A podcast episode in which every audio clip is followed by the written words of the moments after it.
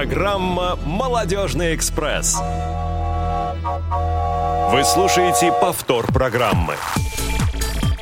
Всем привет, дорогие друзья! Всем добрейшего дня, а кому-то, может быть, даже добрейшего вечера наступающего или уже наступившего.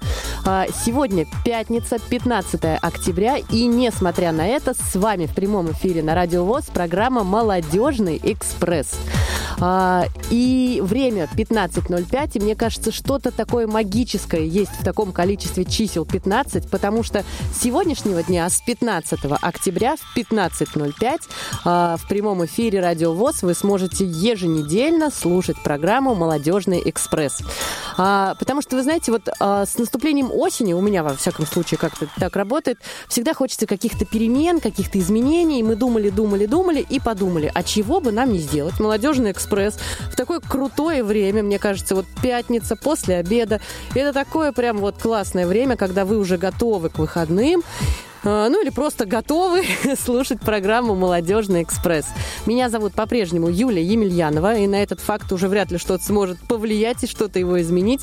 И сегодня со мной, о чудо, мой прекрасный любимый соведущий Сергей Пищальник. Сереж, привет. Всем привет. Я, как всегда, на позитиве и готов с Юлей спорить по поводу факта, что ничто не сможет это изменить. Может быть, Юля не изменится, а вот Емельянова-то всякое может быть. Ты еще молода, ну, у тебя все еще знаю. впереди, возможно. Я не знаю.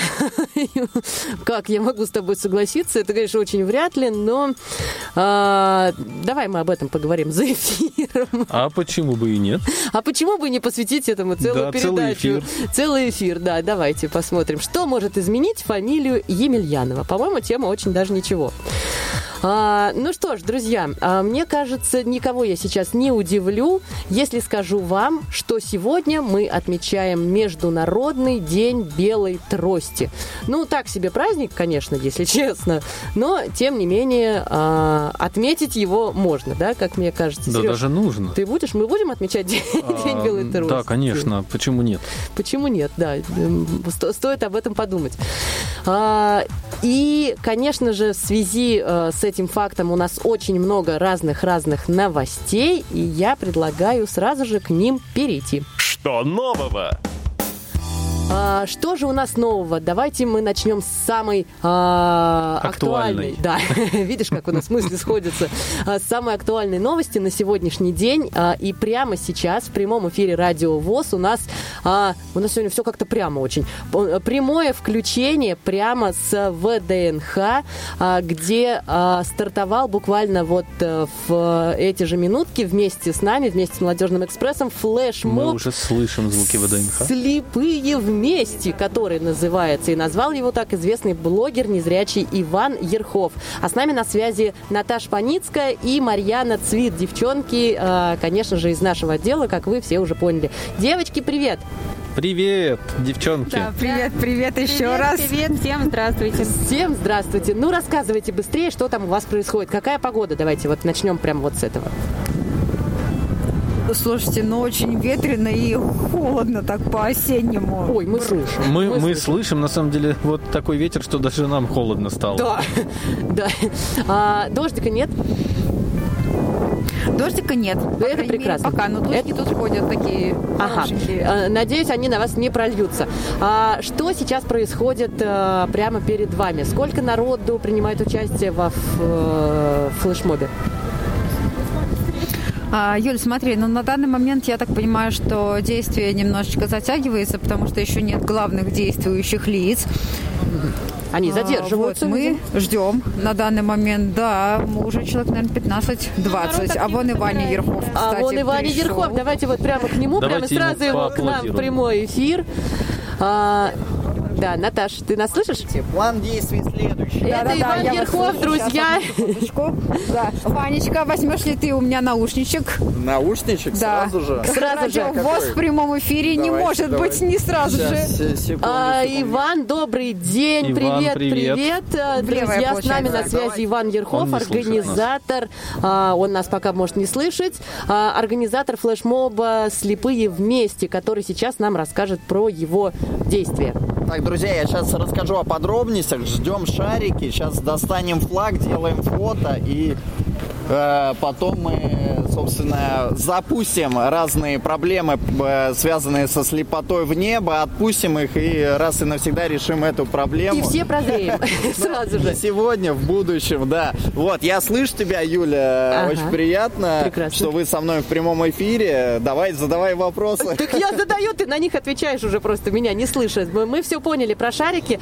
А, расскажи, что-то будет изображено на шариках? Они будут какого-то, может быть, одного цвета или а, одной формы, или как у тебя это А, все запланировано?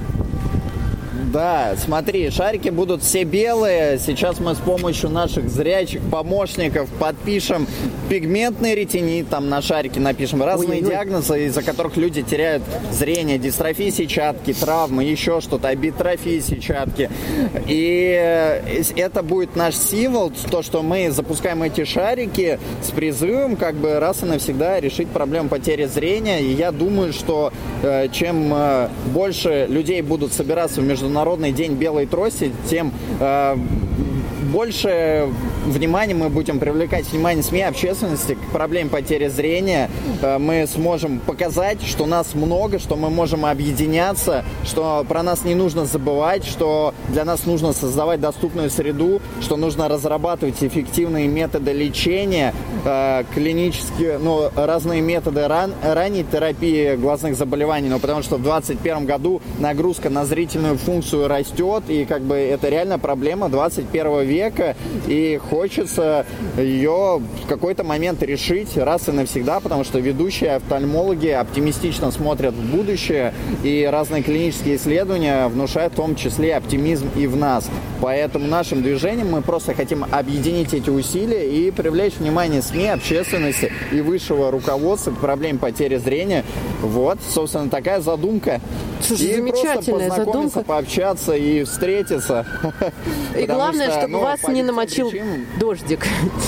А, Да, Вань, да. э, у тебя в анонсе этого мероприятия замечательного а, что-то говорится о неком сюрпризе. Расскажи нашим радиослушателям, которые сейчас не в Москве, какой сюрприз ожидает участников флешмоба. А мы никому не расскажем. Мы нет, нет.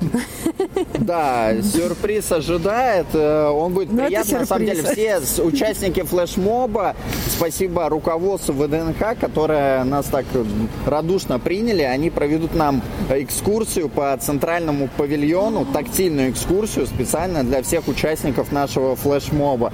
И да, друзья, э, мне много кто сегодня написал, что не смогут принять участие, потому что живут в разных городах. И моя задача сделать наш флешмоб, наше движение «Слепые вместе» федеральным, чтобы во всех городах нашей великой и большой страны э, незрячие, слабовидящие и просто неравнодушные люди объединялись 15 октября. И я думаю, очень хочу, чтобы потом, например, в Бийске проходила такая акция, в Петербурге, там, не знаю, в Екатеринбурге, чтобы ребята объединялись и, э, используя нашу символику, также привлекали внимание СМИ и общественности вот к нашей общей такой сложной э, проблеме. Слушай, это очень здорово и очень круто про экскурсию. Прям так и хочется сказать, подождите, подождите, нас тоже, мы сейчас закончим и к вам приедем.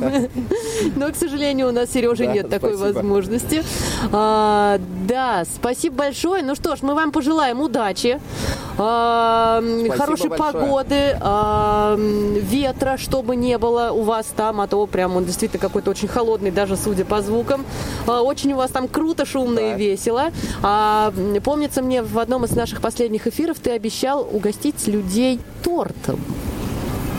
Или мы не будем об Вот, этом? смотри, торта в об этом этом. году не будет, а, потому что я решил оставить э, все самые сладкие моменты все-таки на изначально запланированную историю. То есть, когда мы соберемся в следующем году в центре Москвы, там будет и торт. Дай И бог, чтобы торт. пандемия сошла на нет, тогда будет и торт, и все остальное. И кто- Вот. и кто-нибудь А из него вылезет. Просто да, да. И сейчас мы просто кладем начало нашему движению и надеюсь, что это первый день и начало вообще такой большой истории всероссийской, федеральной. И она действительно начнет с каждым годом только э, набирать обороты и будет объединять э, там не десятки людей, а сотни тысяч. Вот. Моя мотивация и посыл такой всем. Это круто. Ты нас просто заразил своей энергией. Спасибо тебе огромное. А, девчонки, вам тоже спасибо. Не мерзните, пожалуйста. А мы будем продолжать. А, с нами на связи прямо с ВДНХ а, сейчас общался организатор флешмоба «Слепые вместе» Иван Ерхов, незрячий блогер, который смотрит на мир своим сердцем. А, и наша следующая новость не менее интересная, о которой, наверное, я предоставлю э, возможность рассказать Сереже. Ну да, новость, э, я понял, о чем идет речь. Да. Новость, в принципе, тоже ко дню белой трости имеет отношение, потому что так же, как и трость э, белая помогает нам незрячим в жизни, идти по жизни, также и помогает еще одно средство, оно называется Брайлем. И прям буквально вчера а, ночью я вернулся из славного города Тюмень, где проходила а, Браилиада 2021. Это третья а, по счету Браилиада. Она с 2017 года проходит раз в два года. И вот на этой неделе мы участвовали.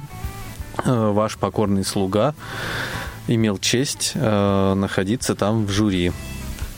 Ну, рассказывай, а, что и как было, какая в Тюмени была погода, а, и вот прям буквально на, в двух словах а, какое-то вот, что, что тебе там особенно запомнилось, и перейдем, конечно, к серьезному конкурсу Брыляда. Что мне там запомнилось? Ну, на самом деле, во-первых, приняли нас там очень хорошо. Организация на высшем уровне. Такое ощущение, что они даже и погоду специально заказали в небесной канцелярии, потому что была погода великолепная, не сибирская для этого, э, для этого времени года, потому что было плюс 15, было солнечно, в общем, прям все как по заказу. А, жили мы в прекрасном санатории, а, если я не ошибаюсь, он называется «Дружба и Мал». А, это загородный санаторий, он находится ну, практически в лесу, свежий воздух, ну, Шашлычок, я... прям хочется сказать. Ну, шашлычка не было, но тем не менее было все великолепно. Нужно отдать должное организатором э, это Тюменской областной организации Всероссийского общества слепых. Э, они организовали все на высшем уровне. Это замечательно. А какие-то экскурсии были у вас? Экскурсии были, участники Э, ну, собственно, и мы тоже, организаторы, посетили автобусную экскурсию по, по городу Тюмень. Я очень много узнал интересного о городе. Ну, я, в принципе, первый раз в Тюмени был только проездом. Э, очень много интересного нам рассказали. Был, был, есть там очень много домов, в которых останавливались известные личности. И тюменцы, нужно отдать им должное, хранят а, память об этих событиях. У, них, допустим, останавливался Александр II, а, они сохранили этот дом, это был дом а, губернатора угу. Тюмени. Э, наверное, это так называлось в то время. Ну, пусть будет губернатор.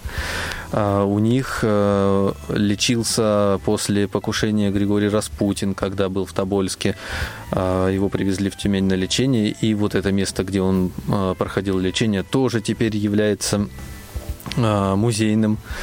А, в общем, много-много всего интересного. Очень красивый, интересный город. Небольшой, но при этом живой. А больше всего меня, конечно, поразила стела, которая находится, расположена у Вечного Огня. Она очень интересно сделана. А, как бы из трех компонентов состоит площадь Вечного Огня. Это, собственно, сам Вечный Огонь. Это стела, где написано написаны имена и фамилии героев э, Тюменской области, э, которые в Великую Отечественную войну, во Вторую мировую воевали, и э, монумент, на котором э, он дли, дли, представляет собой длинную стену, и там э, изображены э, сцены э, из э, разных событий Великой Отечественной войны. Угу. Ну, это очень здорово, на самом деле, что вы успели посетить столько мест. Это И всегда это важно. еще не все, что мы успели посетить. А, мы еще в Тюме э, Ненецком пили чай с булочками. Э, все это было, ну, вот именно как э, у ненцев на самом деле. Э, очень вкусные булочки, травяной чай, шикарный, великолепный. Э, мы долго гадали, что же там находится, какие травы. Э, оказалось, что это Иван-чай, никто не угадал. Мы припли- приписали туда все. Все, что знали Да, просто, да, да, все, что знали. Ну, как обычно мяту, и бывает. душницу, Душицу, да. И, в общем, оказалось, что это всего лишь Иван-чай. Ну, замечательно. А еще мы посетили там горячие источники. В Тюмени есть э, горячие источники. Это э, минеральная вода, грубо говоря, бассейн, э, в который бьет из источников минеральная вода, она подогретая, и в ней можно купаться. Ощущения просто незабываемые. Это классно. Я тоже обязательно. Вот ради этого только, мне кажется, можно слетать в Тюмень. Специально надо ехать, да, Да. это того стоит. А, расскажи, как проходил сам конкурс, э, были ли какие-то яркие моменты, а, или все прошло гладко, без сучка, без задоринки? Все прошло гладко, а, можно сказать, что без сучка, без задоринки. А, На самом деле я впервые на таком конкурсе, и очень мне было отрадно, что а, Брайль живет, потому что я говорил это и на заключительном мероприятии конкурса, и скажу сегодня, что Брайль это наша письменность, да, письменность незрячих, а письменность для человека это, в принципе, очень много значит. Поэтому вот нам надо хранить нашу письменность, что мы и делаем. В принципе, Брайль люди знают на довольно высоком уровне. А, Сам конкурс проходил два дня, и в конкурсе принимали участие семь команд из шести регионов э, нашей необъятной Какие родины. именно? А, Регионы были, ну, собственно, Тюменский, э, Тюмень э, на правах хозяев, Чувашия, э, Татарская, Курганская организации были, Оренбургская организация и, и Ханты-Мансийская еще была организация. Мгм. А, ну что ж, к самому сладенькому хочется подобраться, наверное. Расскажи нам, кто победил. А, Я, да, расскажу, кто победил. А, Смотрите, я хочу немножко вернуться назад и рассказать, что а, вот эти команды из региональных организаций, они состояли из трех человек. Это поздно ослепший, выучивший шрифт Брайля, изучивший шрифт Брайля. Это выпускники школ-интернатов, которые с детства да, владеют шрифтом Брайля. И третья категория – это вот то, без чего современные люди а, наверняка э, не смогут обойтись. Это компьютерный Брайль, э, особая категория. А, И вот э, были представители в командах, в каждой команде э, эти люди, кто работают с дисплеем Брайля. Значит, э, прежде чем еще немножко заторможусь, перейти к э, итогам конкурса, э, хочу сказать, что у Тюменской, э, у Тюменского региона, у Тюменской региональной организации были некие преференции а, в виде того, что они имели право на двойное представительство. То есть они могли, как принимающая сторона по положению конкурса, заявить две команды от регионов. Все регионы по одной команде могли заявить, а Тюмень две. А, Дальше поймете, почему я это говорю. И давайте я оглашу результаты Смотрите, первое место по праву заняла команда из Тюмени, команда номер один. Они были две команды в Тюмени, команда номер один и команда номер два. Вот первое место по праву заняла команда номер один Тюменской региональной организации. Второе место заняла Чувашская региональная организация. Третьих э, мест у нас целых три получилось. Это Три третьих а, Да, места. три третьих места, да. Вот ты сегодня про пятерки Про- говорила. про а там- 15-е, а да, та- да. Там цифра три. Это э, команды Оренбургской, Татарской и... э, одну секунду. И Курганской региональной организации. Вот они, эти команды, заняли э, третье место. И еще две команды у нас э, были отмечены поощрительными премиями. Это Ханты-Мансийская, команда из Ханты-Мансийской региональной организации и команда из Тюмени, команда номер два. Э, И сразу скажу, что это были команды, э, составленные из молодежи. В принципе, они очень хорошо себя проявили, но опыт, как говорится, он никуда не девается, и у них все впереди. Я думаю, на будущих конкурсах они покажут еще более лучшие результаты и, возможно, даже э, выбьются в лидеры, э, в лидеры Брыляды. Брыляды, да. Да. Сереж, спасибо тебе огромное. А, Сергей Пещальник, который побывал на конкурсе Брыляды в Тюмени, вернулся оттуда буквально сегодня ночью, рассказал вам а, и мне тоже все подробности этого конкурса. А, и последняя на сегодняшний день наша новость, пожалуй, заинтересует, которая, которая заинтересует жителей Москвы и Московской области. Тебя она в любом случае заинтересует.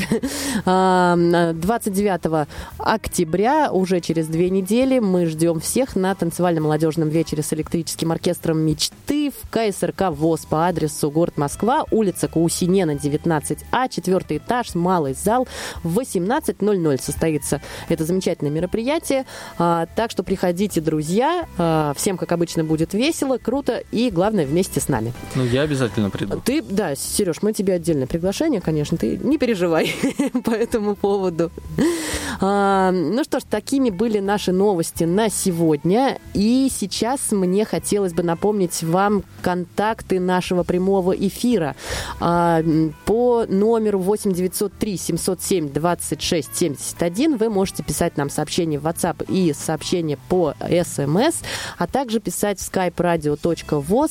И сегодня нам хотелось бы услышать от вас эм, какие-нибудь необычные, эм, прямо даже осмелюсь сказать, фантастические мысли на тему, чего я жду от белой трости. Вот есть что-то такое необычное, чего вам не хватает в трости? Сереж, вот прям на раз-два можешь сказать, что тебе еще хочется от нее? От белой трости? Да, вот, вот что-нибудь такое. Ну вот я на своем Смотри, примере. Э, да. а, давай а, свой пример. А, вот м- мне бы хотелось, чтобы резиночка была не резиночка, а что-нибудь красивенькое. Я резиночка как девочка, это которая на руку вот одевается. Даже вот не резинка была, а вот прямо что-нибудь покрасивее. Ты знаешь, меня в белой трости все устраивает, и, наверное... И значит, ты молодец. Да, значит, да. я молодец. Значит, Пусть мне будет Bluetooth. Ты молодец. О, Bluetooth, классно. Чтобы ее можно было искать. А я предлагаю перейти к нашей основной рубрике. Есть тема. А, понятно, какая тема у нас на сегодня.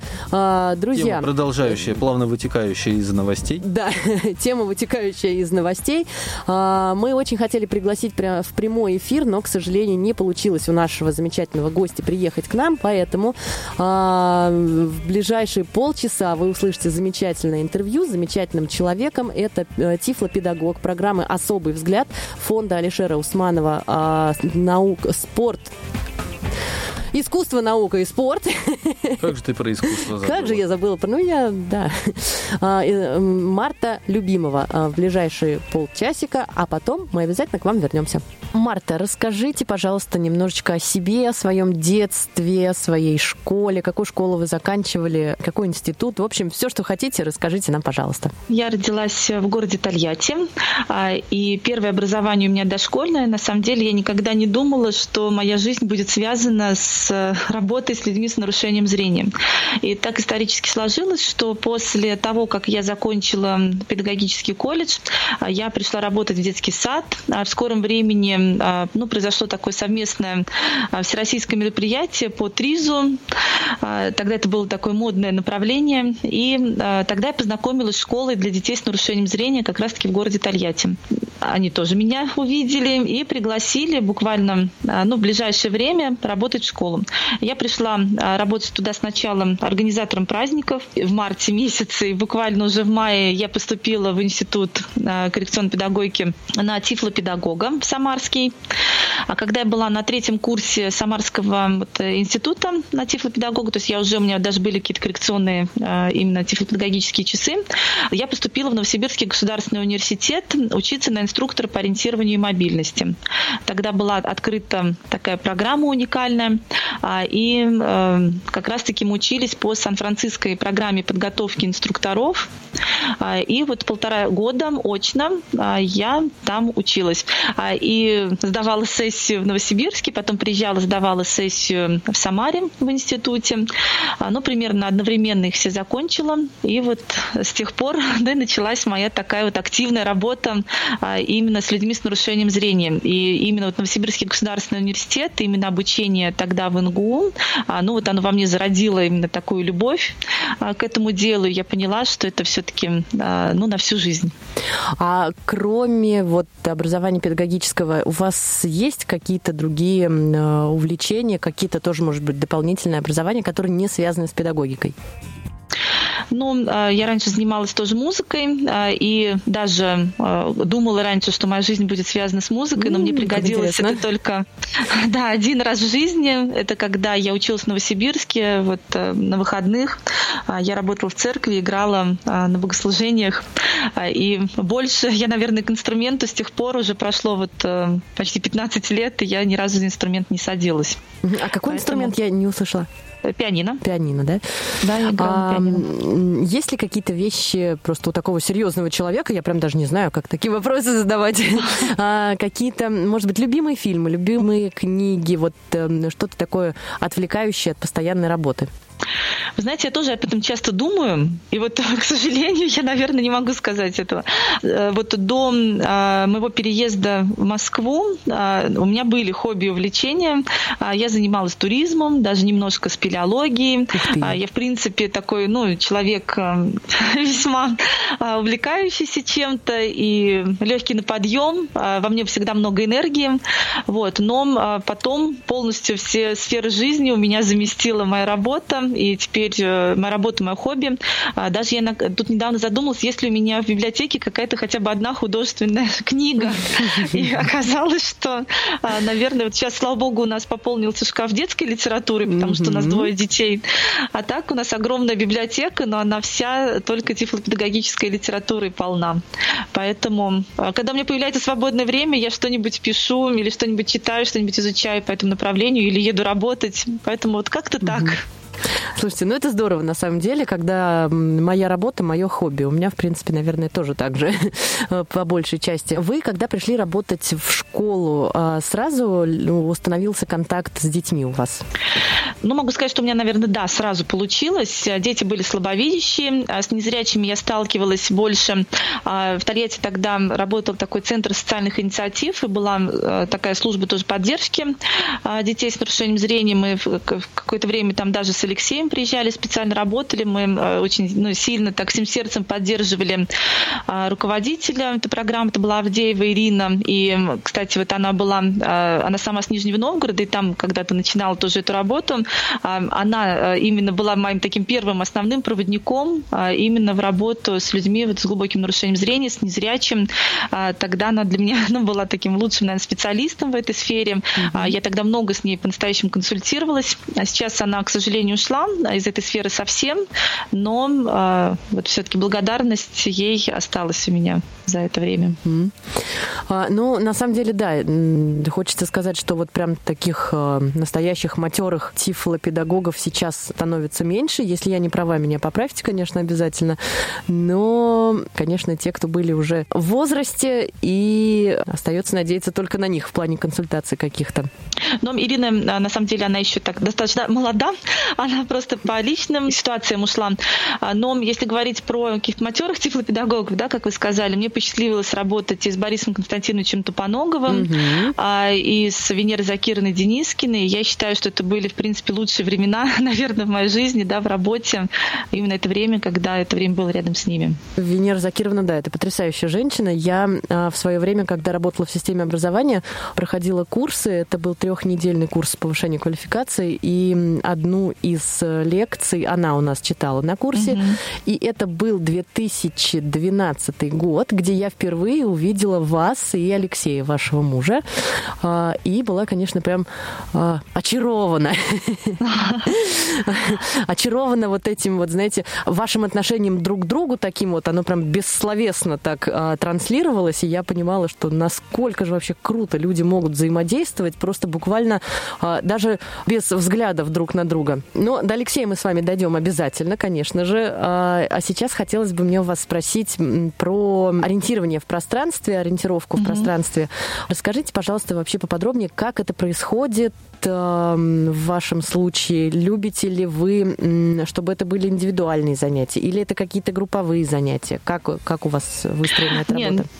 Но, безусловно, конечно, работа по ориентировке в идеале, она всегда осуществляется индивидуально. А, конечно, я не отрицаю, что какие-то занятия могут быть групповые, когда отрабатывается трость. В принципе, при создании условий это возможно, если у людей примерно один уровень. А так, а, все равно у людей разные задачи, разный темп, разные маршруты, разные потребности. Кому-то нужны перекрестки, кому-то нужны маршруты конкретные, первые. А, кто-то первый изучает, да, кому-то уже нужны какие-то дополнительные увлекательные, а кому-то нужно просто посмотреть новое пространство и ознакомиться. Поэтому сейчас и всегда стараемся исходить из запросов конкретных людей, что им нужно. Угу. А вы с детками тоже работаете? Да, мы работаю с детьми, то есть э, мы, в принципе, работаем с людьми разного возраста, и в том числе с родителями детей с нарушением зрения, а, потому что, ну, все-таки меня такой взгляд, да, сколько бы не давал тифлопедагог, а все равно один из лучших э, специалистов для своего ребенка – это родитель. Родители тоже должны понимать, как обучать ребенка с нарушением зрения ориентированию и мобильности, и самообслуживанию, и делать это как можно раньше, над этим работать. А, тогда ну, все достигнем хорошего результата именно в такой командной работе, когда и родители, специалисты, специалист и желание ребенка, конечно. А, но, опять же, повторюсь, да, вот по моему опыту работы в системе образования родители очень разные, и порой с ними бывает э, работать гораздо сложнее, нежели с детьми. А, как у вас, э, то есть вы находите какие-то подходы, правильное объяснение маме, да, что вот у нее такой ребенок, что у него нарушение зрения. А, к сожалению, я помню таких мам, которые говорили, да все у нас нормально, да зачем нам это трость, мы так справимся, что вышли да пошли. Но я же понимаю, что не справитесь вы так. tak. Но здесь я бы как бы не наезжала на маму, да. А я всегда все равно тоже на стороне родителей, и я считаю, чтобы взаимодействовать правильно, здесь нужно понять причину э, поведения, да, мамы, почему в такой ситуации. И часто мама сама находится в достаточно сложном, сложном состоянии, бывает, да, бывает, что мама еще не приняла ситуацию, которая произошла с ребенком. И ведь у нас, э, ну, э, в принципе, это не тайна, да, что у нас нет такой хорошо поставленной системы, когда сопровождают именно маму э, в этой ситуации, mm-hmm. потому что мама оказывается часто один на один в своей проблеме. Мама не ждала ребенка с нарушением зрения, она к этому не готовилась, у нее не было специальных знаний, а, она сама в стрессе, да, даже не только же ребенка в этой ситуации рассматривает, но и семью. Не всегда у мамы есть поддержка семьи, и поэтому осуждать маму за то, что она что-то делает неверно или что-то делает не вовремя, а, тоже а, не совсем правильно. А, поэтому я считаю, что маме нужно помочь, рассказать, научить, вдохновить. Часто бывает. Вот, кстати, у Нирзакира Денискина как раз-таки она вот отличный мотиватор для родителей, она вот умеет именно тоже вдохновлять. Полезные бывают тоже и совместные встречи, когда родитель видит да, успешных незрячих людей, понимает тогда, что его ребенок тоже может быть таким же самостоятельным, таким же успешным. Но иногда и все это дает как раз-таки посыл на начало работы и успешный. Вы слушаете повтор программы. Март, а еще вы знаете такой вопрос практический, очень практический, я бы сказала. Мы буквально вот э, на днях с своими коллегами его обсуждали. Вы, если я опять же правильно сейчас э, скажу, э, вы и Алексей рекомендуете при ходьбе с тростью не одевать резинку от трости на руку, правильно? Да. Да. Любимый всеми вопрос. Я просто хожу с тростью регулярно а, и всегда ее одеваю, потому что мне кажется, что если я не буду этого делать, то она у меня куда-нибудь упадет, провалится и, и случится самое ужасное. Откуда такая рекомендация? Почему? Расскажите, пожалуйста. Вот а скажите, а что для вас самое ужасное может произойти на маршруте? А что я останусь без нее? Даже если она у меня будет сломанная, пускай она будет какая угодно, но главное, чтобы она хотя бы была у меня в руке. Но для таких случаев у нас существует первое правило, что у вас на маршруте всегда должна быть запасная трость, и это обязательное Если правило. с маленькой сумочкой. Ну, значит, берем элегантную трость, ага. которая складывается, значит, берем какую-то сумку, которая тоже подойдет к вашему образу, но вместит в себя трость. Мы же знаем, что дамская сумочка, она должна быть весьма да, вместительной. Да. Поэтому, да. Вот. А, значит, первое – это запасная трость на маршруте, а второе у нас э, как бы все ориентирование и мобильность, да, она складывается на трех китах. Это безопасность, в первую очередь, эффективность и эстетичность. Тоже мы, да, всегда имеем в виду, что О. последний этот пункт тоже на него, про него не нужно забывать. Вот. И, э, соответственно, все правила, как раз-таки у специалистов по ориентированию мобильности, они рождаются а, после каких-то ситуаций, когда люди получали травмы. И самая частая, например, ситуация, в которую попадает трость, да, это когда а, человек идет с тростью, и идут рядом пешеходы, которые часто перешагивают, например, через трость. Она попадает между ног человеку и идет на излом. А, и часто именно если тянуть эту трость на себя, то как раз-таки большая вероятность ее сломать бывает. Да? То есть в этой ситуации нужно позволить ей по инерции пойти и потом да, ее извлечь себе. Или а, иногда бывает для трости, для человека безопаснее отпустить трость, да, и потом ее поднять. Но а, также трости, а, бывали случаи, что ломали люди запястья, когда происходил резкий Ой. рывок какой-то ситуации, а получается, что резинка надета на руку, а потом трости попадали в разные ситуации, там а, и с колесами, с автомобилями связаны, а человек не мог скинуть трость, получается, да, закреплена была. Но вот а, в частности у меня был один случай, такой вот ученица рассказывала и спрашивала потом моего совета, как бы ей нужно было поступить в той ситуации. А ситуация была следующая. Она ехала в Купавну получать собаку на электричке, и, э, ну, она выходила, как она рассказывала, задом из электрички. Ой. И, ну, это вот вопрос, да, почему задом? Потому что у нас есть еще правило, да, что где не была трость, у нас туда ногами Во, наступает, да, всегда да, трость да. должна выходить Я вперед. просто тоже каждый день в электричках ездить, жжу, я да. знаю, что это. Но, да, допустим, опустим даже этот момент, вот, но потом следующее у нее с ней произошло, что у нее электричка закрыла двери и поехала. И, э, в общем, ее проволокло, получается, по платформе, mm-hmm. она потеряла туфлю, ну, вот я эту историю даже несколько раз уже рассказывала многим, и э, ну и все, потом, короче, ей удалось наконец-то снять с руки вот эту резинку, которая у нее была, или шнурок, я даже не знаю, какая именно, да, у нее была трость в тот mm-hmm. момент. А, трость уехала, а она осталась на перроне, получается, совсем без трости, с одной, в одной туфле. А, и вот она как раз и спрашивала, что должно было быть, да, но первое, да, это техники трости нужно было посмотреть, а второе, если бы а у нее не было как раз-таки в этой ситуации резинки на руке, то она хотя бы с вот, туфли со второй осталась ну, хотя бы ее не проволокло, да, понимаете, она да. бы такой, такому риску не подвергала себя. А, поэтому мы все-таки смотрим всегда из всех соображений, а, именно у нас должна быть безопасность. А, ну, Отвечает это, ли она тут? Согласна с вами, конечно, но это тоже случаи разные. Вот точно такой же случай у меня произошел вот с одним из э, знакомых буквально полгода назад. Смысл в том же, что трость уехала в электричке, электричка закрыла дверь и поехала. Но он пытался, наоборот, в нее зайти, в электричку с платформы, не успел, mm-hmm. и все, она уехала. Но он успел руку вытащить, то есть он тоже э, придерживается того, чтобы резинку на руку одевать. Может быть, э, ну, мы говорим о разных вещах, не с вами в смысле, а вот с другими э, пользователями тростей, потому что одеть это что, это как? То есть у меня она просто накинута, например, да? А, может быть, люди ее как-то там перевязывают в три, в три раза? Ну, смотрите, во-первых, такое правило, оно придумано, в принципе, не мной изначально. То есть mm-hmm. я уже говорила, да, что мы обучаемся все-таки по Сан-Франциской программе инструкторов да, подготовки. И а, это правило к нам пришло оттуда. А, то есть, э, ну вот э, там ребята а, все-таки такие дотошные достаточно, и каждый момент, который они предлагают, они, он, как правило, чем-то оправдан. То есть, да, вот мировое сообщество инструкторов по ориентированию мобильности сошлось э, к такому решению, что все-таки безопаснее, если резинка, эта петля не будет надета на руку. Потому что, опять-таки, ну вот этот конкретно ваш молодой человек успел ее скинуть, да, если да, бы не успел, да. да, ну вот что он за ней бы бежал, ну что бы вообще могло тогда быть, да, и поэтому рекомендовать всем надевать, а в случае чего ты ее скинешь, нет. А, даже вот я знаю, в, в Сибири такой а, на морозе, да, и они, ребятки, связали себе варежки с отверстием, да, получается, что а, ручка трости засовывается туда варежку, ну и как бы вот сверху варежка Ничего на ручке с рукой. себе, прям приятно но, жить в этой стране.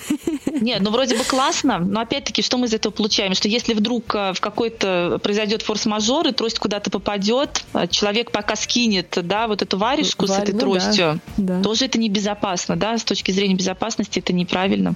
Безопасность все-таки должна быть в первую очередь у нас. Ну, в общем, конечно, не согласиться с этим невозможно. А, мы с вами немножечко ушли от детей. Я хотела последний вопрос задать uh-huh. по поводу возраста. С какого возраста вы рекомендуете а, учить ребенка ходить с тростью? Но здесь э, тоже нужно исходить, конечно, от э, конкретного ребенка. Если у него дополнительные нарушения в целом, а, да, соматическое состояние ребенка. Но э, правило одно, чем раньше, тем лучше. И когда в тот момент, когда ребенок испытывает необходимость такой, начинает да, в самостоятельном передвижении, то есть отпустить руку мамы и пойти что-то исследовать, в этот момент у него и должна появиться тактильная трость. То есть, может быть, даже не для постоянного еще, естественно, хождения, mm-hmm. но эпизодически показывать ее функции, а, что-то ей посмотреть, выйти с ней на улицу, а, чтобы для ребенка использование трости для ребенка и для мамы это было нормально. То есть, ну, где-то лет с трех, а, то есть у нас есть такой опыт, что в три года Ух ребенок ты. может достаточно эффективно пользоваться тростью эпизодически на какие-то отдельные маршруты, что-то смотреть. Угу. Вот. Гораздо хуже, то есть когда трость попадает к детям слишком поздно, когда у них уже сформированы свои какие-то стратегии передвижения. Вот это я.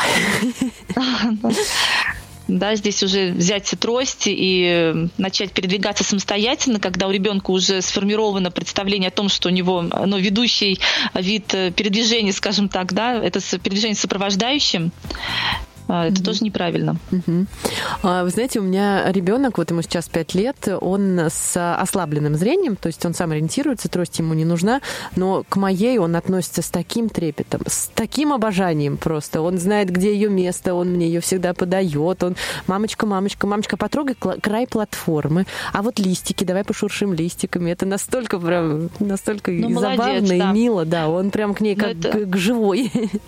Ну, это интересно, да. И когда родители ходят с тростью, иногда детям тоже хочется.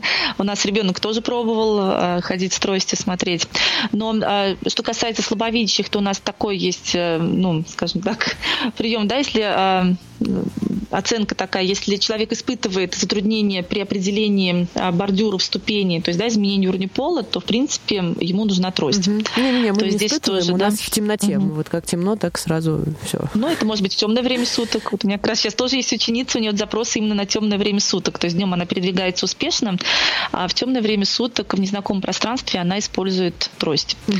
Вот. Но, а, кстати, вот э, правильный вопрос сейчас подняли, а именно об отношении к трости, потому что когда родители говорят, мой ребенок ребенок незрячий не хочет использовать трость, то здесь обычно вопрос все-таки к семье, да, какой настрой э, от семьи, от педагогов идет, потому что если позитивное отношение к трости у родителей и у педагогов, которые работают с ребенком, то в принципе ребенок не должен отказываться от использования трости.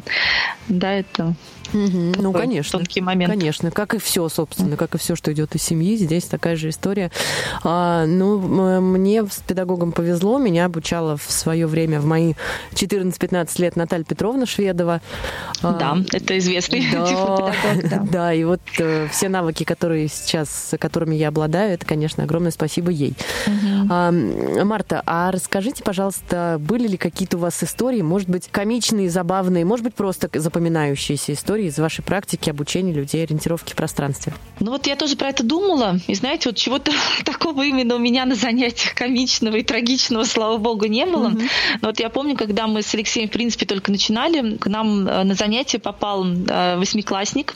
И, э, как часто бывает с детьми, инициатива шла от родителей, потому что родители как раз-таки готовились к появлению еще одного ребенка. И, видимо, в этот момент они как раз-таки осознали, что они хотят, чтобы их ребенок был самостоятельным. Mm-hmm. Вот. Мы занимались достаточно долго долго. То есть у ребенка особой цели не было, да, как я говорю, всегда в освоении любого навыка и вообще в любом действии э, всегда важно, да, мотив, и вдохновение. Если он есть, все тогда происходит быстро и успешно. Mm-hmm. Вот. Но ребенка его не было, он до конца не понимал, зачем это нужно. Но вот наступил такой момент, когда у них количество перешло в качество, а, и а, этот мальчик пошел тогда самостоятельно. Они тогда, вот как раз-таки они нам рассказывали кучу комичных историй, а, когда он почувствовал в себе вот эту уверенность, да, это вот эм, я не знаю, какое-то особое удовольствие, да, от независимости в передвижениях. Конечно. У него был друг с остаточным зрением, и вот они рассказывали свои приключения, как они просто ездили и обследовали Москву, приезжали к парку, искали вход, его не находили, потом снова уезжали, как они просили помощи и пытались сначала рассказать, что они чуть-чуть видят. Это, да, то есть, к слову, как просить о помощи тоже mm-hmm. здесь, как им давали визуальные ориентиры, как они не могли ими воспользоваться. Но, в общем, там можно было отдельные приключения писать. То есть, ну вот э, такие интересные ребята у нас были, да, вот, которые потом начинали. И что мне нравилось, несмотря на все их приключения, которые происходили, то есть они а, их а, не отталкивали от всего этого, а наоборот давали да, да. больше стимулом. Да, да, я это знаю по себе, потому что мы точно так же себя вели. Мы с Натальей Петровной, я училась в школе города Королев, а, и мы с Натальей Петровной выезжали в Москву, пытались найти библиотеку РГБС, а, и она делала все для того, чтобы не идти с нами рядом, чтобы мы не знали, где она. То есть мы понимали, что она где-то угу. рядышком, но она прям говорила, да, теперь сами просите помощи, давайте, как вы это будете делать. И это было, мы ждали этих эм, уроков по ориентировке просто как, я, мне кажется, мы ни, ничего в школе так не ждали, как э, занятия с Натальей Петровной.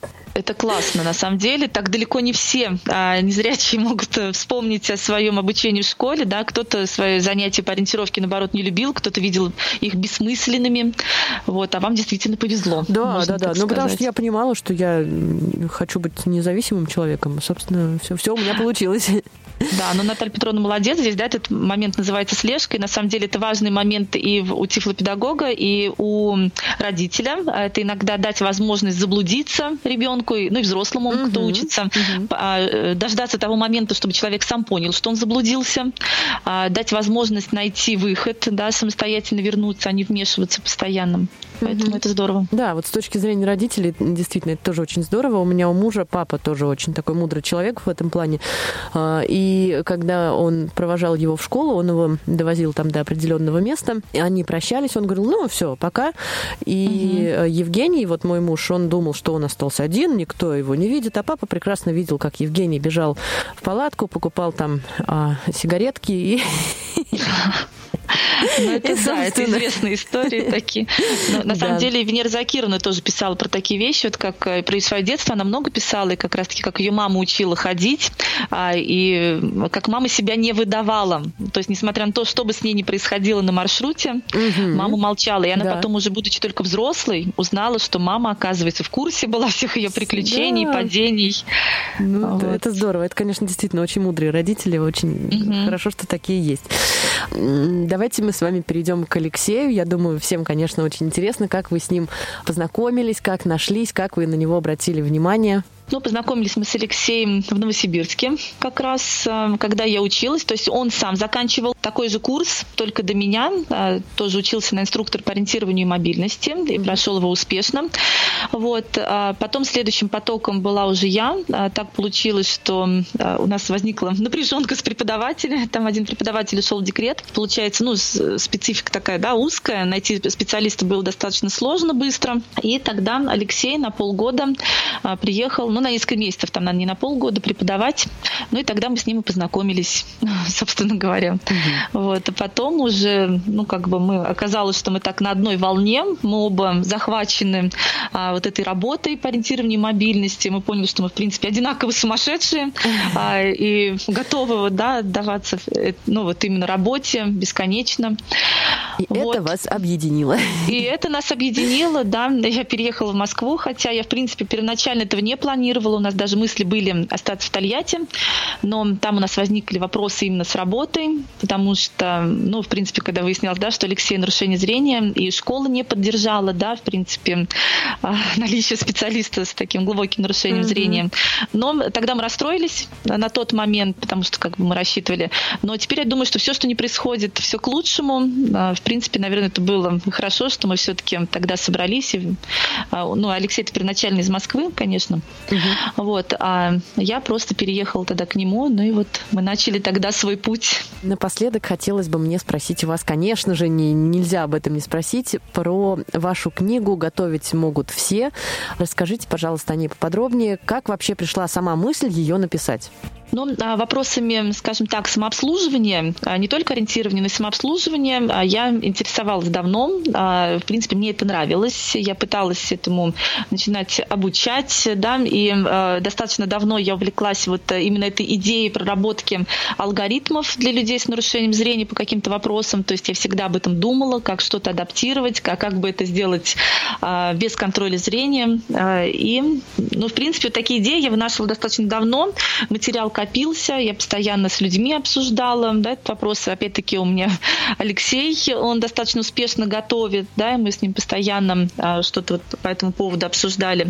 Идея вот именно написания книги, она родилась давно, но, может быть, она так бы и не увидела свет, потому что, да, как бы всегда мы склонны что-то от, откладывать, вот, но благодаря вот фонду искусства, наука и спорт и их программе поддержки людей с нарушением зрения «Особый взгляд», а, тогда мы познакомились с Ксенией Дмитриевой, я ей тогда рассказала, в принципе, о том, что у меня есть такая идея а, вот написания этой книги, а, и этой книги именно для родителей и для педагогов об обучении а, детей с нарушением зрения приготовлению еды, потому что, опять-таки, разные случаи, с которыми мы сталкивались, да, вот, например, один такой был особенно, наверное, яркий, когда угу.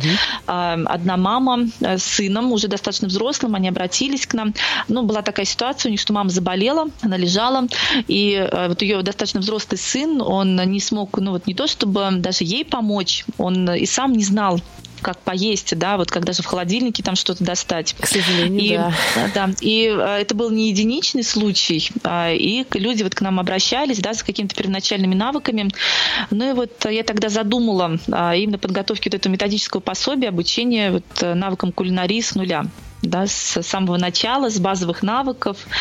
Ну и вот э, как бы вынашивали идею долго. На написание книги, э, именно работать над ней у меня ушло где-то ну, вот полгода уже конкретной работы. Угу. Я как раз э, вот, была беременна и потом в этот момент как раз родила свою вторую, ну, второго ребенка, дочку Дашу. Вот, и уже вместе с ней мы дописывали эту работу. И ну, все получилось, наверное, достаточно все равно, я считаю, но неплохо. Книга имеет место место быть. Конечно. И люди уже и пользуются. Конечно. А в этой книге вы также описываете правильную сервировку стола, э, салфеточки, куда э, раскладываются какие вилочки, ножички. Нет, это, это к сожалению, книга, не да? в этой книге. А, но вот у меня была мысль включить э, раздел тоже и этикеты сервировки туда, но мы не включили. Оно, а, вот вопрос, про который вы сказали, был выпущен в заочной школе для родителей. Угу. Но Я просто в, читала всех... много ваших вещей, извините, что перебила, ага. и поэтому могло просто смешаться все в голове. Мне казалось, ну, что да. именно там. Нет, там нет. А, но э, какие-то элементы там есть, вот что касается там, да, например, как торт нарезать и так далее. Эм, Я но во всех А есть, между прочим, неплохой слайсер для этого, когда э, сверху просто нажимаешь, и он все вам сам разрезает на одинаковые справедливые кусочки. Ух ты! Если что. Еще какой-нибудь вот. лайфхак нам сейчас расскажите. Вот, но, а, сейчас я провожу активно по стране кулинарные занятия такие, и обязательно в занятиях я всегда хотя бы половину дня посвящаю этикету и сервировке. То есть я знаю, что это моя книга пособие как раз-таки по этикету и сервировке активно обсуждалась незрячими. А некоторые были противники некоторых моментов, да, там я слышала такие отзывы, а вы читали пособие Марты Любимовой, она там запрещает незрячим руками есть а, и в тарелке, да, смотреть. Ой, а, Но а, мне, кстати, никогда не приходила в голову мысль смотреть руками, можно же вилкой потрогать. Э, и... Но тут разные задачи, да, если мы говорим о детях, об обучении, да, это один вопрос, а когда уже взрослый человек где-то, это совершенно другой. Mm-hmm. Вот, но все-таки я считаю, что мы живем в социуме, у нас есть э, такие нормы, которые, в принципе, предъявляются, да, всем все-таки этикет это свод правил, да, удобный для всех.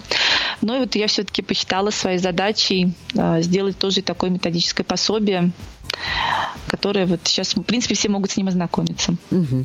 Где его можно найти? Расскажите, пожалуйста, для тех, кто еще не знает. Но, а, в принципе, э, там чего-то такого принципиально нового, я именно по этикету ничего не изобретала. А, это адаптированные просто советы а, существующих уже норм этикета и сервировки, просто как это сделать можно удобно именно незрячим. Выпускала ее Российская государственная библиотека для слепых вот э, в их эм, серии «Заочные школы для родителей». Угу. Поэтому я так думаю, что во всех библиотеках она есть. Но плюс можно... Она в свободном доступе в интернете лежит, поэтому с ней можно ознакомиться. Угу. Спасибо большое. И прямо вот у меня последний вопрос. Кроме э, слайсера для торта, можете ли вы порекомендовать что-то еще такое прямо вот э, необычное? Потому что почему-то я упустила этот момент, и я не знала, что есть такие штуки классные. Ну да, это, это из немногих вещей, которые действительно удобно. А, но я люблю, допустим, винегретницу. Это такой кружок с сеткой, да, и очень удобный для нарезания мелко, да, яиц, да, например, это, да, и овощей. Да, а потом есть удобные мерные стаканы, такие ступенчатые, то есть они идут расширением по 100 грамм, например, можно ими достаточно удобно отмерить. Ой, это детскую смесь можно прям так делать легко. Но по 100 грамм только единственное. Ну да, да? ну и... А, да. Ну это, э, да, вот, кстати, к слову, к детской смеси. В принципе, как дозаторы можно использовать шприц. да, если нужно, можно просто подобрать их, да, разного размера, здесь mm-hmm. в зависимости от ситуации. Но, в принципе, все лайфхаки можно посмотреть в книге.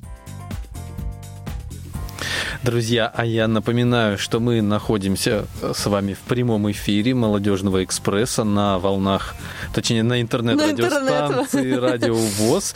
И благодарим за такое прекрасное интервью э, тифлопедагога программы «Особый взгляд» э, Марту фонда, Любимову. Фонда Алишера Усманова «Искусство, наука и спорт» Марту Любимову.